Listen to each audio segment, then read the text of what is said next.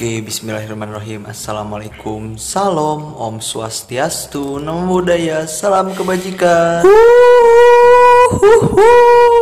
Halo, apa kabar semuanya nih?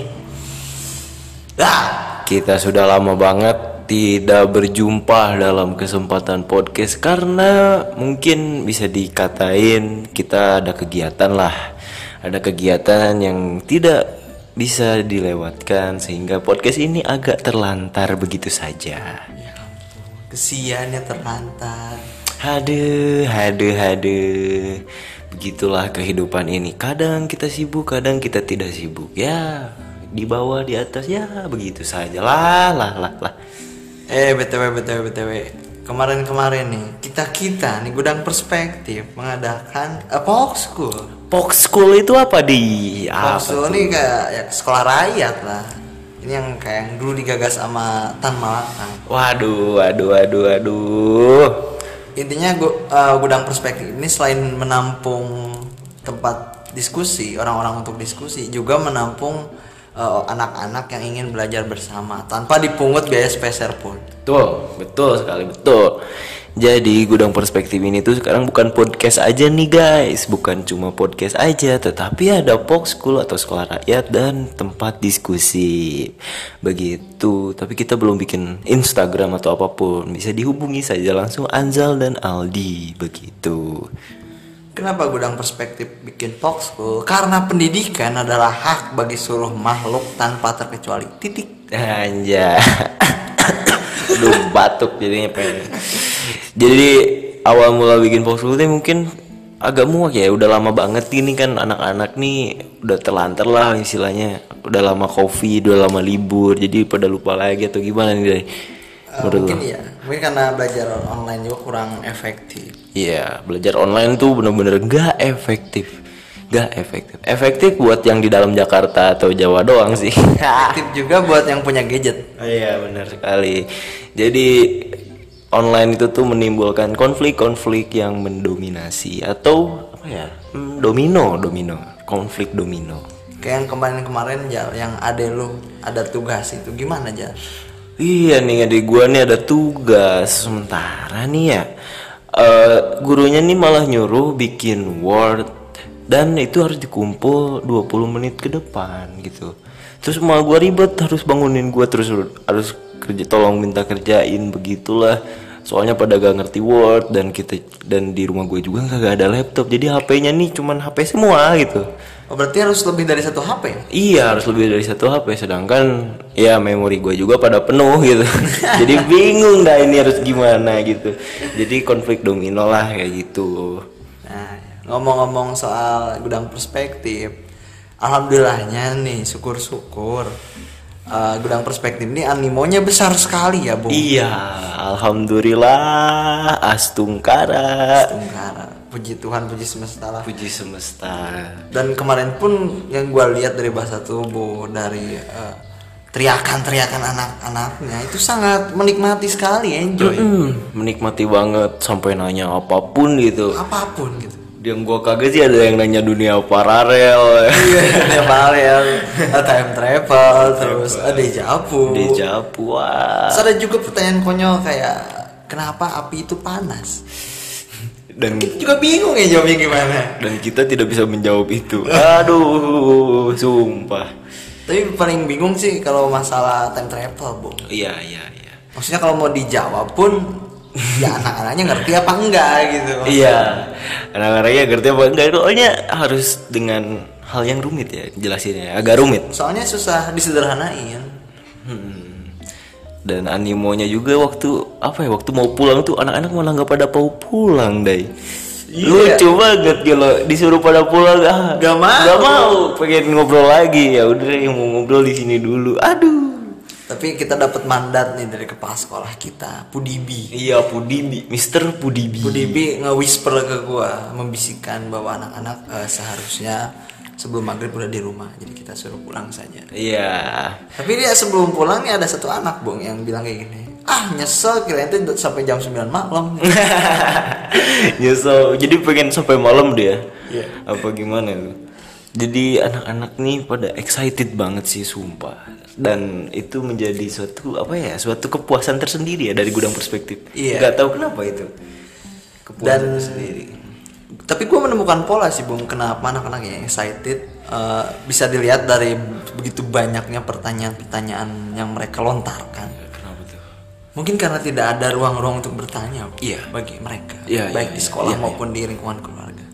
Di sekolah juga kan banyakan ya guru cuma nerangin doang kan, anak-anak pun gak dikasih kesempatan gitu kan. Iya, kan nggak mungkin juga misalnya si anak nanya ke gurunya di sekolah atau ke orang tuanya, "Eh, mah, pah, eh, time travel itu apa sih kan? Nah, ya. Jadi Pasti langsung dimatiin pertanyaannya ya bang. dan kurangnya juga mungkin edukasi logika mungkin ya sekarang tuh ya jadi semuanya nih berdasarkan ya mungkin eh, hal-hal yang statis dan mungkin yang dibalikan lagi dibenturkan lagi seperti itu ah begitu tanya aja orang tua mungkin orang tua pun gak bisa menjawab dan kita bingung sebagai anak mau bertanya pada siapa dan ketika ada ruang seperti ini dan syukur sekali anak-anak pada excited bertanya begitu doy Iya. pendidikan di kita kan mengajarkan ceramah gitu kan seluruhnya nih. Iya, iya. ceramah ceramah ceramah ceramah saja Jadi jadi jadi penghafal ya. iya jadi murid penghafal bukan murid memahami anjay begitulah Jadi gua gua gua percaya bang kalau seharusnya anaknya diajarkan untuk mempertanyakan, Hmm. bukan untuk membaca. Karena dengan mempertanyakan, ya justru akan membaca, Hmm. bukan membaca dulu baru mempertanyakan. Oh. Soalnya kalau membaca dulu belum tentu mempertanyakan. Iya, jadi membaca sekedar membaca doang kan, Iya. tanpa memahami. Kalau ada pertanyaan nih kita ingin memahami gitu kan. Iya, maksudnya kalau membaca berarti kita mengajarkan anak untuk menjadi penghafal, robot penghafal. Hmm. Kalau mempertanyakan, kita mengajarkan anak-anak untuk menjadi seorang peneliti, Ya, untuk seorang saintis. jadi anak nih berskeptis parah Iya, gitu ya. Jadi ketika mendapatkan sesuatu yang baru nggak dicerna begitu saja gitu. Cuma dipertanyakan dulu baru diterima, begitulah. Tapi eh, si anak-anak ini, Bung, banyak dari mereka yang benar-benar mengagungkan, bukan mengagungkan apa ya, ngefans sesuatu gitu kayak si anak didik kita ini ngefans banget sama Spanyol. Mhm. Dikit-dikit Spanyol, dikit-dikit Spanyol. Ini orang reinkarnasi dari Spanyol apa gimana? bahasa Spanyolnya ini, bahasa Spanyolnya ini. Iya iya. Jangan-jangan di playlist musiknya itu Despacito, Te Amo Mi Amor gitu. nggak tahu dah itu nanyain bahasa Spanyol mulu apa udah Iya. waktu itu ya. siapa sih namanya Hisyam Ya itu si Uchiha Samsudin. oh jasa sih anak depan terus ada satu anak lagi gue notice yang menurut gue ini berpotensi nih anak. Calon calon. Dia nanya tentang mitologi Yunani by the way. Untuk seumuran dia 10 11 12 tahun Iya. berarti udah keren banget ya dia nanyain mitologi. Mitologi Yunani. Nggak tahu dari mana gitu. Gak tahu dia dari mana. Yang penting itu ah pertanyaan yang itulah itu menurut gua nggak cocok di anak gitu. Ya Iya. Melampaui itu ya. Melampaui keren. Keren dan kita pun sambunginnya ke mitos Ikarus ya Iya, mitos Ikarus yang naik ke langit dan terbakar oleh matahari. kenapa kita ke mitos Ikarus karena di Doraemon adanya Ikarus Iya, bingung. bingung di di Doraemon gak ada Sisyphus gitu Nggak ada Zeus. Karena gue percaya itu tiap pagi-pagi hari Minggu anak-anak itu pada nonton Doraemon gitu. Nah, begitu. Tapi teman gue, bung ada teman gue Nasrani, dia bela-belain nonton Doraemon. Kenapa? Ya, gak tahu nonton Doraemon dan gak ini gitu dia gak, gak ibadah hasilnya. Jadi Doraemon ini emang ngajarin banget. Mungkin banyak juga kan ada apa sih episode yang matahari itu dewa matahari dan itu jadi simbol-simbol tertentu nih buat kita ya, lebihnya tuh zamanan dulu lah sebelum adanya agama dan ajaran yang pasti gitu. Iya. Animisme dan misme seperti itu. Eh ya btw kemarin-kemarin juga kita nih kita berdua maksudnya eh, nonton filmnya Einstein ya dokumenter. Itu pusing banget ya film Einstein. Aduh Einstein nih Si kampret. sangkut pautnya ke mana-mana gitu ternyata relativity ini bukan sekedar segitu aja gitu e m kuadrat nih bukan segitu aja gitu di iya di film dokumenternya juga dijelasin dari eh, Michael Faraday dulu Levori deh. Apa sih namanya? Namanya susah banget. Levoize, Levo, ah, Levo, Intinya bukan si Le Maitre kan. Le Maitre itu yang Big Bang. Big Bang. Jadi Einstein ini menentang gitu, menentang apa sih siapa nih Newton. Iya, dia menyenang Newton. Bahwa waktu itu tidak absolut, tidak satu, tidak tetap itu. Wak- Waktu itu bersifat relatif gitu. Nggak di sini beda, di sana beda gitu. Jadi uh, for your information nih di fisika ini terbagi dua, ada fisika klasik dan fisika modern. Fisika klasik itu Newton dan modern itu masuknya Einstein, Schrödinger, sama Niels Bohr itu. Sagan. Sagan. Carl Sagan kayak gitu. Ah, Tapi terus kemarin-kemarin juga Bung kita nonton ini ya Bung tentang alkemi ya Bung. aduh alkemi ya itu ilmu simbol-simbol gak sih, Dai? Simbol simbol itu kayaknya pergabungan ya Bung. Ilmu kimia, semiotika, filsafat, agama, budaya, antropologi, sejarah dan lain Lain sebagainya. Itu nyambung. Gak tahu kenapa simbol-simbol ini tuh jadi pertanyaan sih. Gue nyadar sih ini jadi pertanyaan kenapa banyak simbol segitiga, kenapa ada simbol kotak, simbol agamanya gitu. Jadi itu kejawab sih di alkemi. Menurut tuh kenapa sih banyak dari peradaban kita pakai simbol segitiga? Kenapa? Karena dulu kan kagak ada huruf gak sih? Huruf tuh zamanan berapa sih? Ya huruf ya sebelum masehi sih. Sebelum Masehi ya. Tapi dikembanginnya masa sudah masehi. Sudah Masehi, tapi dulu kan berbahasanya nih pakai simbol-simbol. Orang zaman dulu kan nulisnya di batu atau apa gitu kan itu belum belum belum ada tulisan gitu zaman Mesir kuno. Zaman Mesopotamia kayak gitu. Tapi ini emang kunci bung yang Gunung Padang Cianjur ini kunci. Bung. Aduh. kunci nih eh, ibaratnya ada ya itu kunci baik eh, secara antropologi, secara biologi dan intinya untuk merunut timeline sejarah itu kunci.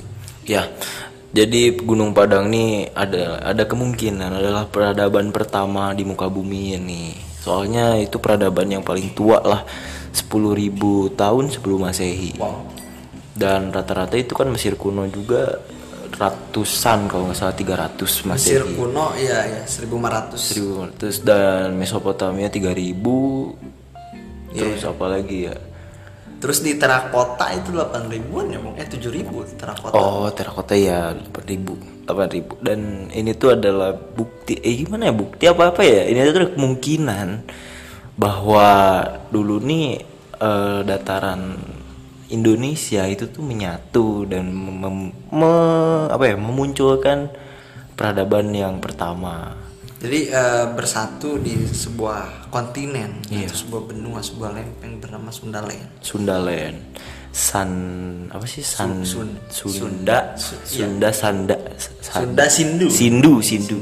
Jadi kan ajaran pertama atau mungkin bisa disebut peradaban pertama ini Dharma sih. Sanata ya, Bang? Sanata. Sanata yang berarti universal dan Dharma itu adalah kebajikan. Sebenarnya awal awal mula ajaran Hindu itu sebagai ajaran pertama sebenarnya bukan bukan apa ya? Bukan bukan ajaran itu tuh. Jadi sebagai kepercayaan bersama atau mungkin apa ya?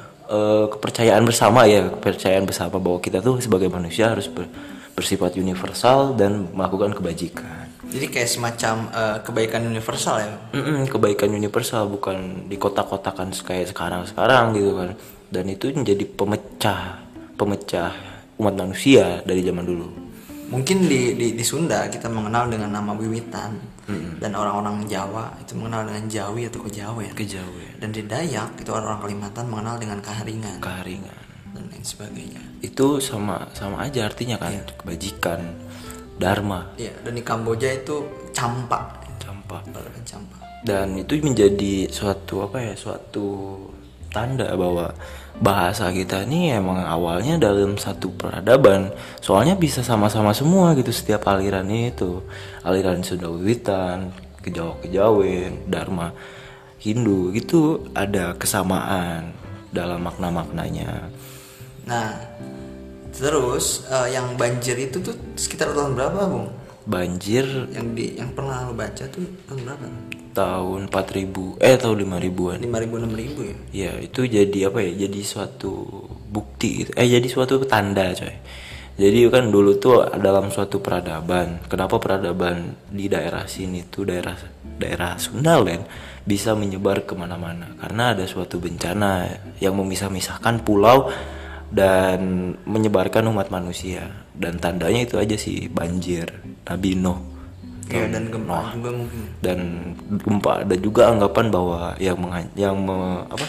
menyebarkan orang-orang ke seluruh penjuru nih gara-gara peletusan Danau Toba, Gunung Toba. pasti awalnya nih bung. Kayaknya nih awalnya dari Cianjur. Cianjur boy Cianjur girl. Terus eh, pecah gitu kan. Masuk ke lembah Indus. Lembah Indus. Terus ke Afghanistan terus ke Irak ke Irak yang yang? Mesopotamia Mesopotamia. terus juga ke ke India Mm-mm. terus ke Mesir. Mesir. dari Mesir ke mana ke Yunani ke Yunani. Ada anggapan juga bahwa Yunani ini adalah orang Jawa, Jawat gitu disebutnya tuh zaman dulu. Jawat Yunani Jawat Yunani. Jadi kita nih ada suatu tanda bahwa setelah Ice Age muncullah peradaban di daerah sini gitu. Ada banyak penelitian juga itu udah menganggap itu data-datanya sudah ada. Bisa langsung kalian cek aja sih. Bagi kalian yang berminat untuk memperdalami.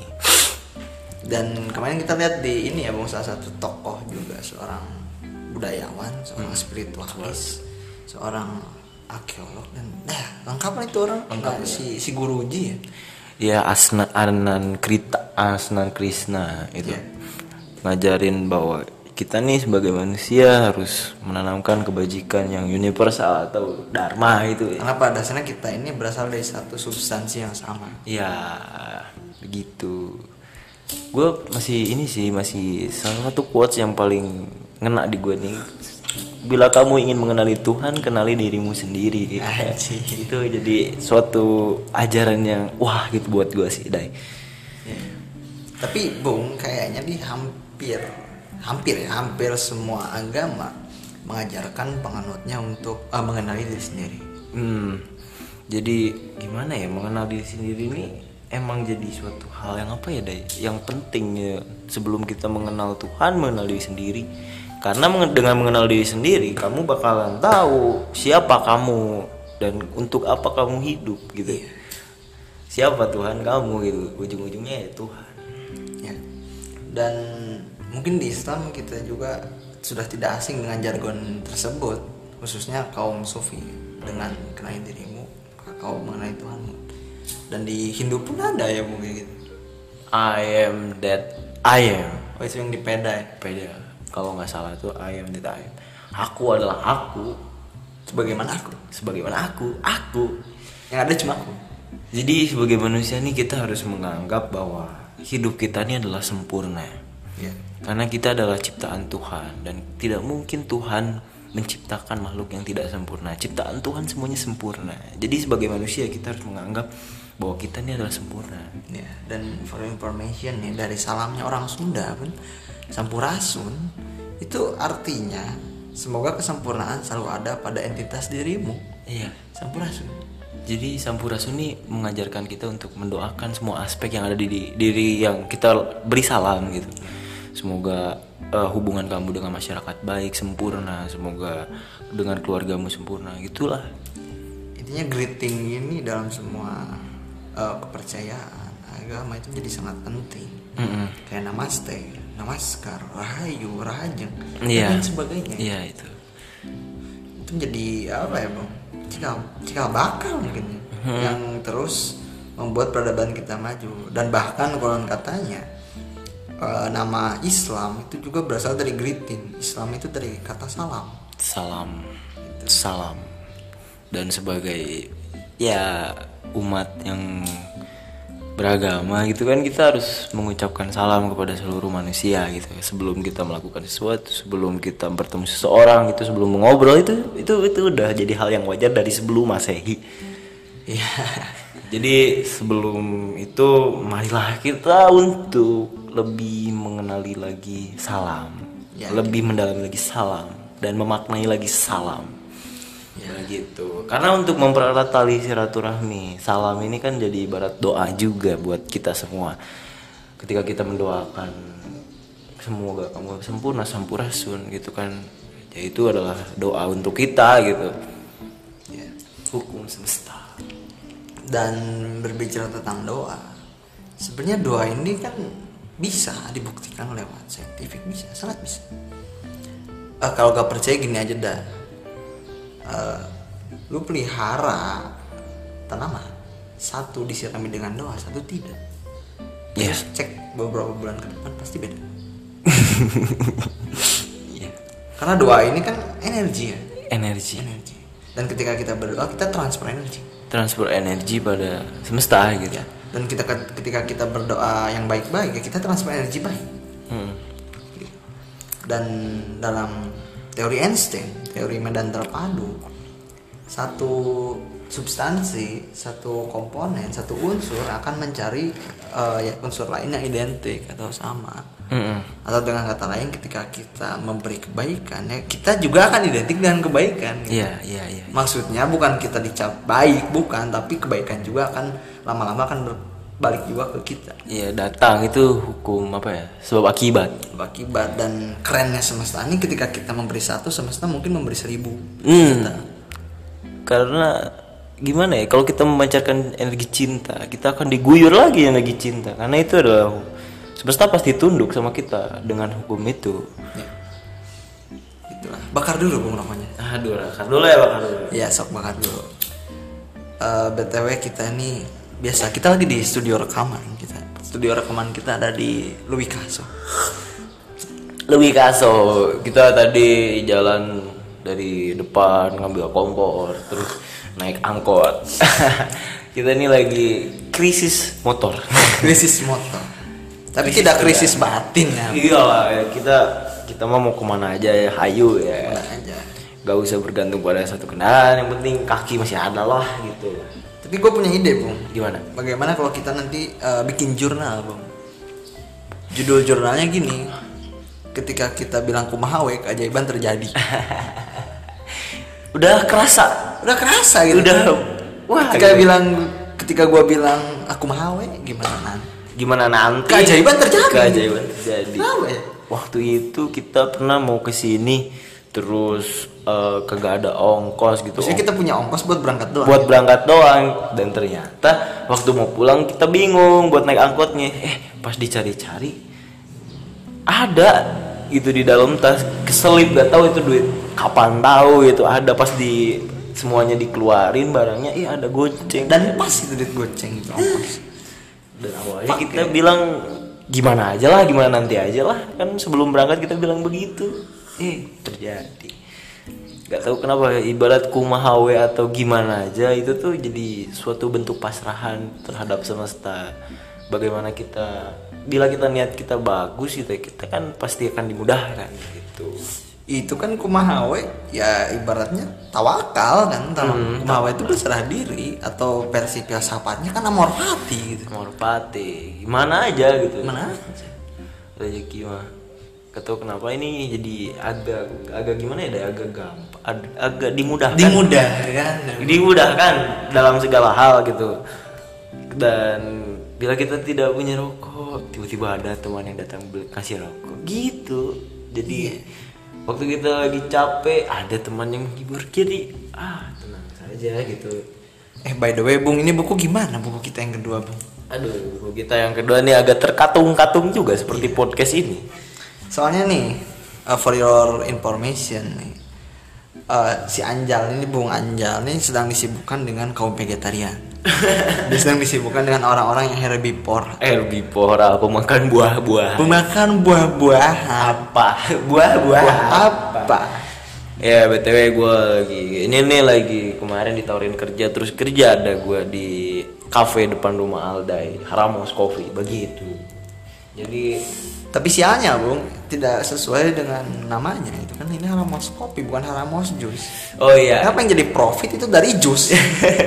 ini bukan tukang jus anjir kan malas juga ya lihat blenderin, ngeblenderin buah. Gue tuh barista ya bukan juicer. Nah, apa ya? nggak tau lah itu selera mungkin ya selera kita positif tinggal itu emang selera gitu kan Iya.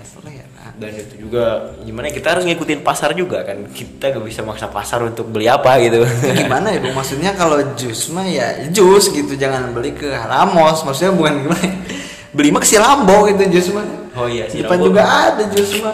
ngapain beli ke kang kopi gitu maksudnya disediain kopi ya buat anak-anak kopi bukan buat beli jus cuma sampingan utamanya kopi iya iya iya betul tapi kita juga punya ini ya bung teman yang ketika datang ke kafe lo dia nih sering membeli susu.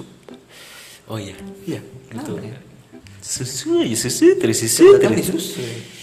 tapi untung saja dia tidak beli sayur ya. Ah tidak beli sayur. Tapi dia beli singkong. Oh iya. Begitu terus jadi kegiatan kita nih agak agak agak agak, agak tidak terkontrol. Tapi tetap kita bisa mengontrol diri kita sendiri body mind soul. Wah gimana nih kita bahas body mind soul ya? Mau nggak? Body mind soul. Keterhubungan body mind dan soul. Body mind dan soul ya. jadi eh, dalam diri kita nih ada tiga unsur penting sebenarnya. Tiga unsur penting itu ibaratkan suatu penghubung kestabilan diri. Tapi itu satu entitas ya bung satu entitas. Tapi itu satuan. Iya satu kesatuan. Dan untuk menggapainya kita harus mencapai keseimbangan ketiganya. Hmm, iya iya. Spiritual, ya, ibarat kalau kamu, kamu mau spiritual itu kau, harus memperdalami spiritual, kamu harus mengontrol ketiganya, body kita, tubuh kita bergerak ke mana, tapi pikiran kita harus sejalan dengan tubuh kita dan jiwa kita. Dan yang paling sulit itu adalah untuk ber- menjaga jiwa kita sebenarnya. Jiwa ini apa gitu. Jadi ketika kita melakukan sesuatu, jiwa nih di mana gitu. Kadang kan kita tidak bisa merasakan. Tapi itu itu itu eh, cocok bung satu kesatuan dengan tiga ranah maksudnya kayak gini eh, body itu dengan sains Ya. mind itu dengan filsafat dan soul itu dengan spiritual Wah. Wah. itu nyambung bung Wah. maksudnya ketika lu emang eh, ingin fulfill mencukupi kebutuhan body ya lu belajar sains maksudnya bukan dengan belajar sains lu kenyang enggak Ya. Cuma lu paham apa aja yang ada di body lu anatomi tubuh kan sains gitu. Iya. di dalam tubuh lu ada jantung paru-paru limpa dan lain sebagainya. Dan ketika lu ingin melatih mind melatih pikiran ya lu belajar filsafat. Ketika lu ingin mencukupi kebutuhan soul jiwa lu ya lu belajar spiritual. Gitu. Itu udah dikasih jalan sih kalau menurut gue. Iya. itu udah udah gamblang banget ketika kita kan kita ibarat pikiran kita nih menuntut selalu data itu kan data. Dan data nih adanya di sains gimana tubuh kita melangkah. Dan ketika untuk menyimbangkan sains dan filsafat itu harus pakai yang namanya spiritual. Ya. untuk mengontrolnya tuh. Karena filsafatnya ujung-ujungnya pada Tuhan dan sains nih ujung-ujungnya juga pada Tuhan gitu. Ketika sampai pada ujung itu harus dapat juga spiritualnya karena sebenarnya eh, para saintis pun terbelah dua bung. Para saintis pun ada yang aliran aliran naturalis dan aliran kreasionalis gitu. yang aliran naturalis mereka percaya para saintis ini bahwa alam semesta ada. Itu hanya faktor natural alamiah. Ledakan bom udah. Ledakan natural ya. Dan kreasionis ada peran Tuhan para saintis ini percaya. Ada, ada God ada entitas lain selain dari alam semesta alam itu sendiri. semesta soalnya gimana ya jadi ujung banget gitu Big Bang ini tuh ada awal mulanya kehidupan tapi sebelum Big Bang apakah ada kehidupan itu jadi pertanyaan dan saintis pun ada yang jawabin ada Tuhan dan itu mungkin ada yang satu lagi Tapi kalau kehidupan kayaknya belum ada, Bung. Hmm. Soalnya kan di bumi pun bumi kan 4,6 4,7 miliar tahun. ya Dan di bumi juga tidak serta merta langsung ada kehidupan tidak. Iya, Bumi pun berevolusi dulu sedemikian rupa sehingga eh, atmosfernya, ekosistemnya mampu untuk menopang kehidupan. Hmm, jadi eh, kayak planet-planet di luar sana yang gak bisa ditempati dulu ya. Iya. Gitu. Tapi yang menarik nih, Bung. eh, para saintis kita pada saat ini dan para orang-orang kaya itu sangat berambisi untuk eh, membuat koloni di Mars. Kenapa? Kenapa tuh? Kenapa ya? Sedangkan secara filosofis Mars ini kan perlambang jantan cowok gitu maskulin. Apakah karena di bumi terlalu banyak dijajah oleh wanita dan kaum feminis sehingga pergi ke planet yang benar-benar maskulin gitu Mars? Kenapa enggak ke Venus gitu kan Venus cewek? Mungkin di- Selain daripada eh, apa ya toko roti kan ada toko roti Venus gitu. Aduh. Kita nih sebagai laki-laki dijajah oleh wanita. Atau gimana? Dengan kata lain sih Secara tidak langsung. dijajahnya mainnya doang sih. Mainnya doang tapi Sama body. ngontrol main sama body emang beneran sulit. Sulit. Ujung-ujungnya pasti wanita, gitu. Wanita. Kalau sebagai kita laki-laki gitu kan. Kan paling sulitnya adalah ngontrol nafsu, ngontrol ego, ngontrol obsesi kayak gitu. karena ya pada dasarnya jihad terbesar tuh jihad dengan hawa nafsu Iya. Dan di situ jihad Iya, terbesar iya. sulit. Jadi kayak harta tahta dan wanita itu menjadi satu kesatuan. iya wanita itu Dan itu benar-benar jadi suatu musuh, bukan musuh sih, jadi suatu penghilang. Obstacle ya. Obstacle tuh dalam menjalani spiritual itu bakalan jadi tantangan terberat. tapi gak lucu juga ya bung ketika misal kita eh, pengen sebentar lagi lah keluar dari lingkaran kampret nih lingkaran samsara nih tapi gagal. Gara-gara satu unsur misal wanita.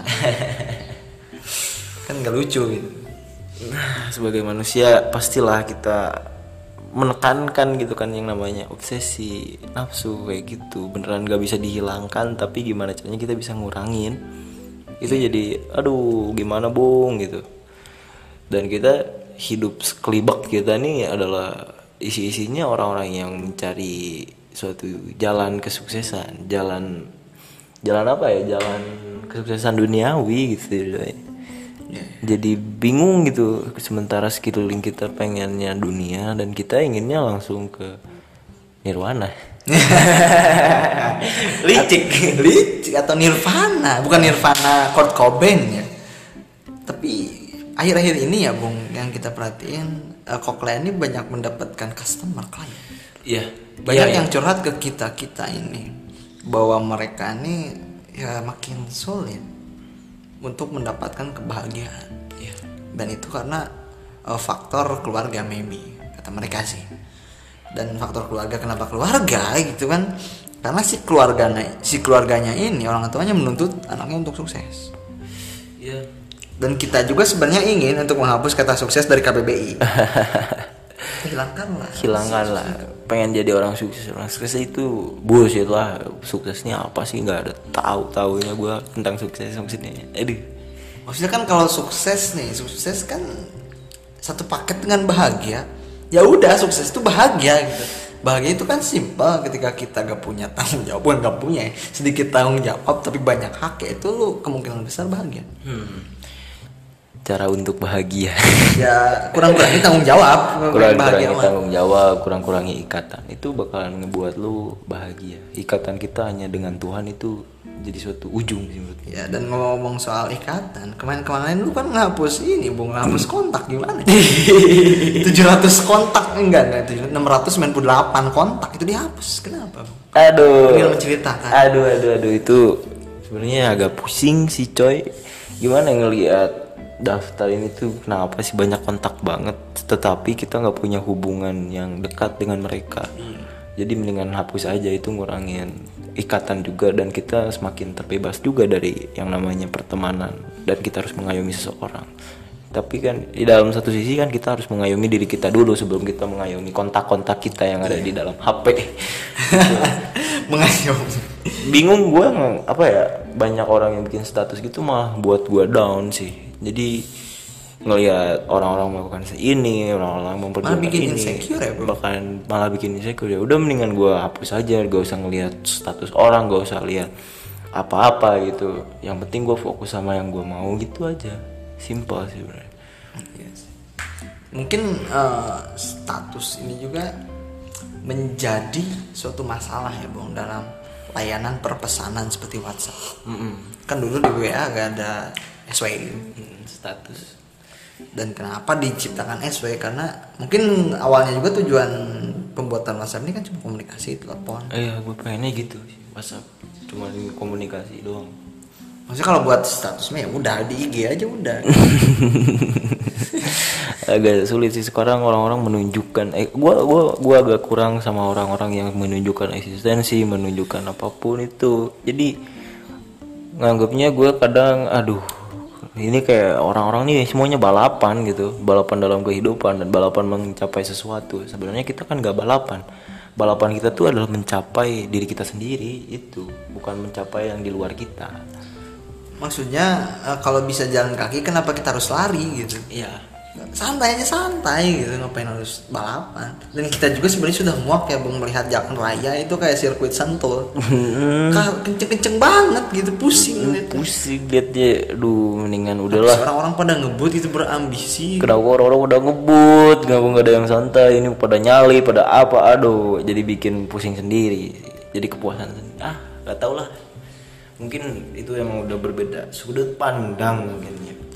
Ya mungkin ya mungkin ya itu menjadi pembeda antara old soul dan young soul atau mungkin lil soul aduh aduh aduh aduh. Asal jangan lil boobs. Lil bu jangan. Lil pis eh. Sudah sudah sudah sudah balik lagi ke body mind dan soul. Gimana? ya. Ya itu. Mungkin bisa diambil bung. Dikerucutkan lewat prana. Bung gimana bung? Oh lewat prana. Jadi gimana itu prana? Prana nafas. Ya Jadi teman-teman bahwa pembeda kita kita nih sebenarnya sama monyet atau simpanse tuh jangan monyet lah bung simpanse ya. Simpanse. Simpanse kan kita nih sebenarnya gen secara DNA nih hampir 90% mirip. 96 loh 96% mirip gitu dan yang membedakan nih adalah berpikir, dan cara bernapas cara bernafasnya. Ketika monyet eh ketika simpanse nih dalam satu menit cuman berhasil 36 kali. Kali dalam satu menit tarikan nafas. Manusia 15 sampai 20 kali tarikan nafas dalam satu menit. Dan itu menandakan bahwa eh, ketika kita berpikir dan bernafas lebih lama pelan itu kita dapat bisa berpikir secara logik. Ketika kita berpikir sementara nafas kita terengah-engah cepat itu tidak tidak bisa berpikir. Dan itu yang membedakan kita dengan simpanse. Berarti kan satu cycle ini satu menit ya bung berarti kan kalau simpanse 30-an ya 30 30 gitu. Iya jadi dia dia nggak bisa berpikir itu. Oh, dia bisa berpikir cuma tidak sebagus manusia tidak sebagus manusia. Berarti sepinter-pinternya simpanse ya kayak manusia lagi marah. Hmm. manusia kan marah. Gitu. Dan itu jalan pikiran ada tapi tidak jernih oh iya oh pantas aja bung mungkin. Kenapa malam hari ini banyak inspirasi banyak ide? Karena kita tenang. Karena kita tenang ketika tenang itu muncul apa ya pemikiran gitu. Jadi ini tuh jadi suatu apa ya suatu tantangan buat kita. Gimana napas kita nih semakin pelan dan kita semakin banyak berpikir. Dan untuk menggapai kepelanan napas itu dengan meditasi. Iya. Meditasi untuk mengatur pola nafas kita karena dengan meditasi kita dapat mendapat mendapatkan pemikiran yang lebih jernih gitu aja sih. Napas kita dikurangin sementara kita dapat pemikiran yang lebih jernih. Oh iya. Begitu. Next. dengan bahkan di, dibuatkan satu ini ya bung satu kitab khusus nih tentang pernapasan. Di Veda. Di Veda. Ada ih lupa gua ten- apa Tentang- namanya. ya tentang prana kan tentang pernapasan. Jadi saking eh, pentingnya itu cara kita bernapas menentukan bagaimana impuls kita kepada manusia lain. Atau kepada diri kita sendiri. Ya jadi kalau di ajaran Hindu ini menekankan tentang diri kita sendiri dulu gitu. Dari cara nafas cara melakukan kebaikan cara mendalami diri cara berkenalan dengan diri itu jadi suatu poin penting ketika kita berhasil mengenali diri kita berhasil mengenali siapa pun. iya. Jadi gimana nih? Jadi aku adalah aku aku adalah semuanya. Aku adalah kamu aku adalah pemuka agama aku adalah siapa pun gitu. Aku adalah Tuhan Tuhan adalah aku begitu. Jadi eh, kalau kita mempunyai label itu malah bikin kita jadi sempit. Kita ketika kita punya label kita adalah aku adalah Islam aku adalah Hindu aku adalah Buddha. Aku adalah filsuf aku adalah saintis. Aku adalah saintis. Itu menjadi sempit. Bukan aku yang bukan aku yang sesungguhnya gitu. Karena aku yang sesungguhnya nih aku yang sesama manusia semua seluruh manusia ini aku gitu. Karena emang pada dasarnya suatu kesempitan ini sangat berbahaya. Berbahaya. Karena dari kesempitan menyebabkan pemaksaan pemaksaan. Pemerkosaan terjadi karena sesuatu yang sempit gitu. juga pemaksaan eh, kepercayaan karena sempitnya pola pikir orang tersebut memaksakan kepercayaannya pada orang lain. Iya iya iya. Kehendak yang kita pegang dipakai di kehendak orang lain itu menurut gua kurang make sense sih. Gimana kita harus menganut suatu ajaran tertentu tetapi diri kita nih tidak tahu ajaran tersebut apa gitu. Karena kita tidak mengenal diri kita siapa kita butuhnya apa itu yang jadi poin penting nih kenapa kita gampang ikut sesuatu karena kita tidak tahu ap- siapa kita kenapa kita banyak ikut organisasi orang-orang nih harus kita ikut berteman dengan siapa pun karena kita tidak tahu siapa kita itu aja Nah kemarin-kemarin juga nih Pung, eh, gua notice salah satu penghuni status WhatsApp gua bikin SW gini. Gimana tuh? Di mana tuh eh, cinta sejati gua gitu. di mana cinta sejati gue Ya, dia mempertanyakan eh, cinta sejatinya itu ada di mana? aduh Atau ada juga yang beberapa yang bucin kayak gini. Dia bilang kalau si pasangannya harus mencintai dia seumur hidup atau hidup semati. aduh Ibarat kata dia menginginkan sesuatu yang statis pada entitas yang dinamis. iya Maksudnya kan manusia ini dinamis, tapi dia mengharap cinta dari manusia secara statis. Kan nggak bisa gitu. Hmm, pemikiran orang berubah-ubah rasa orang berubah-ubah Nggak bisa, nggak bisa diikat oleh apa pun.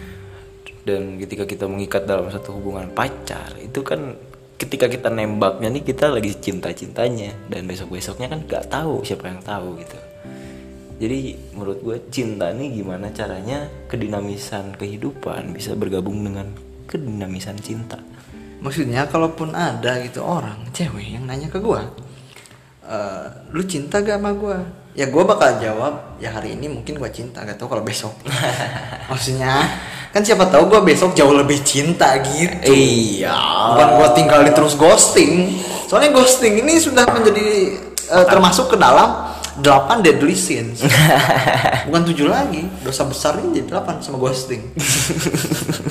ya uh, for information ghosting ini kayak apa ya? Lari ya? menghilang, Menghilang. begitu saja dari depan seorang karena mendapatkan yang baru mungkin ya mungkin kita rajin mengenalnya dengan istilah PHP ini. Hmm, PHP, PHP. Begitu ghosting. Udah jadi 8 dosa besar manusia. Bersama dengan greedy ya, anger dan ya, lain sebagainya. jadi orang-orang nih harus mengenali dirinya sendiri. Gimana ya supaya mengajak orang-orang gitu tuh? Tapi gua gua gua mulai gua seneng sih kenapa gua ngerti kenapa ban- maksudnya kenapa orang-orang nih jadi di apa ya jadi agak ingin apa ya, bahasanya gimana ya gue bingung. Jadi orang-orang nih mungkin banyak yang cerita sama kita mungkin ada suatu apa ya suatu tarikan mungkin ya atau gimana Iya, ya? Iya. orang-orang gue kan ngerasa juga banyak yang cerita gimana ini caranya gimana ini caranya. Sementara gue juga bingung caranya gimana gitu gue bukan pengen ngasih gue nggak mau ngasih tahu gimana tapi bingung soalnya jawabannya di diri kalian sendiri semua gitu Bahkan seorang ini ya, Bung, seorang pemilik perusahaan pun menanyakannya pada kita. Seorang CEO pun bahkan menanya pada kita. Seorang CEO yang notabene punya perusahaan dan kaya raya bertanya pada kita berdua bagaimana cara mengenali diri sendiri. Dia pun bingung gitu, dia bisa mana- memanage uang, memanage orang, memanage perusahaan, tapi tidak bisa memanage diri sendiri. iya. Kan lucu gitu. Heeh, gitu. Jadi gue juga kadang bingung nggak jawabnya gimana. Gimana sih ini supaya nggak begini? Gimana sih ini nggak begini? Itu jawabannya semuanya diri lu gitu. Iya. pengen itu tapi gue nggak bisa gue gak, gak bisa sampai ngejawab gitu karena itu bakalan jadi suatu ambiguitas gitu. Orang-orang mungkin masih bingung dengan makna dari itu. Mungkin orang-orang ini menganggap bahwa pertanyaan eh jawaban dari pertanyaan tersebut berada di luar pertanyaan atau dengan kata lain ketika kita bertanya jawabannya ada di luar di orang lain. Padahal itu salah. Jawabannya ya ada di diri lu. Ketika lu bertanya itu sepakat dengan jawaban Ya, dan misalkan lu nyari orang siapa, nyari orang siapa, orang-orang tuh sebenarnya cuma ngasih pintu gimana ini untuk diri lo tuh masuk gitu. Gak serta merta orang tersebut ngasih jawaban karena jawabannya kadang emang susah dimengerti. Perasaan ini kan sulit dibaca. Perasaan diri seseorang, perasaan siapa pun itu sulit dibaca gimana kita tahu jawabannya apa sementara kita tidak bisa membaca perasaan kamu gitu gitu. Nah jadi anak-anak. Teman-teman. Teman-teman gitu kan. Eh, jawaban nih bukan ada di orang lain bukan ada di buku bukan ada di mana-mana tapi di diri lu. Gitu the answer is not in book is not in other people. The answer is in you gitu. Ada di dia ada serius dan kesempurnaan juga gak usah lu cari sampai ke Korea ke Arab ke Cina ke Eropa gak usah. Kesempurnaan ada di dalam diri lu. Kesempurnaan terpancar ketika lu menatap ke dalam cermin dan dalam cermin ada orang yang menatap balik ke arah lu. Nah itu kesempurnaan. Ah, tatap dia ajak dia ngomong tanya kesukaan dia apa maunya apa kebutuhannya apa keinginannya apa.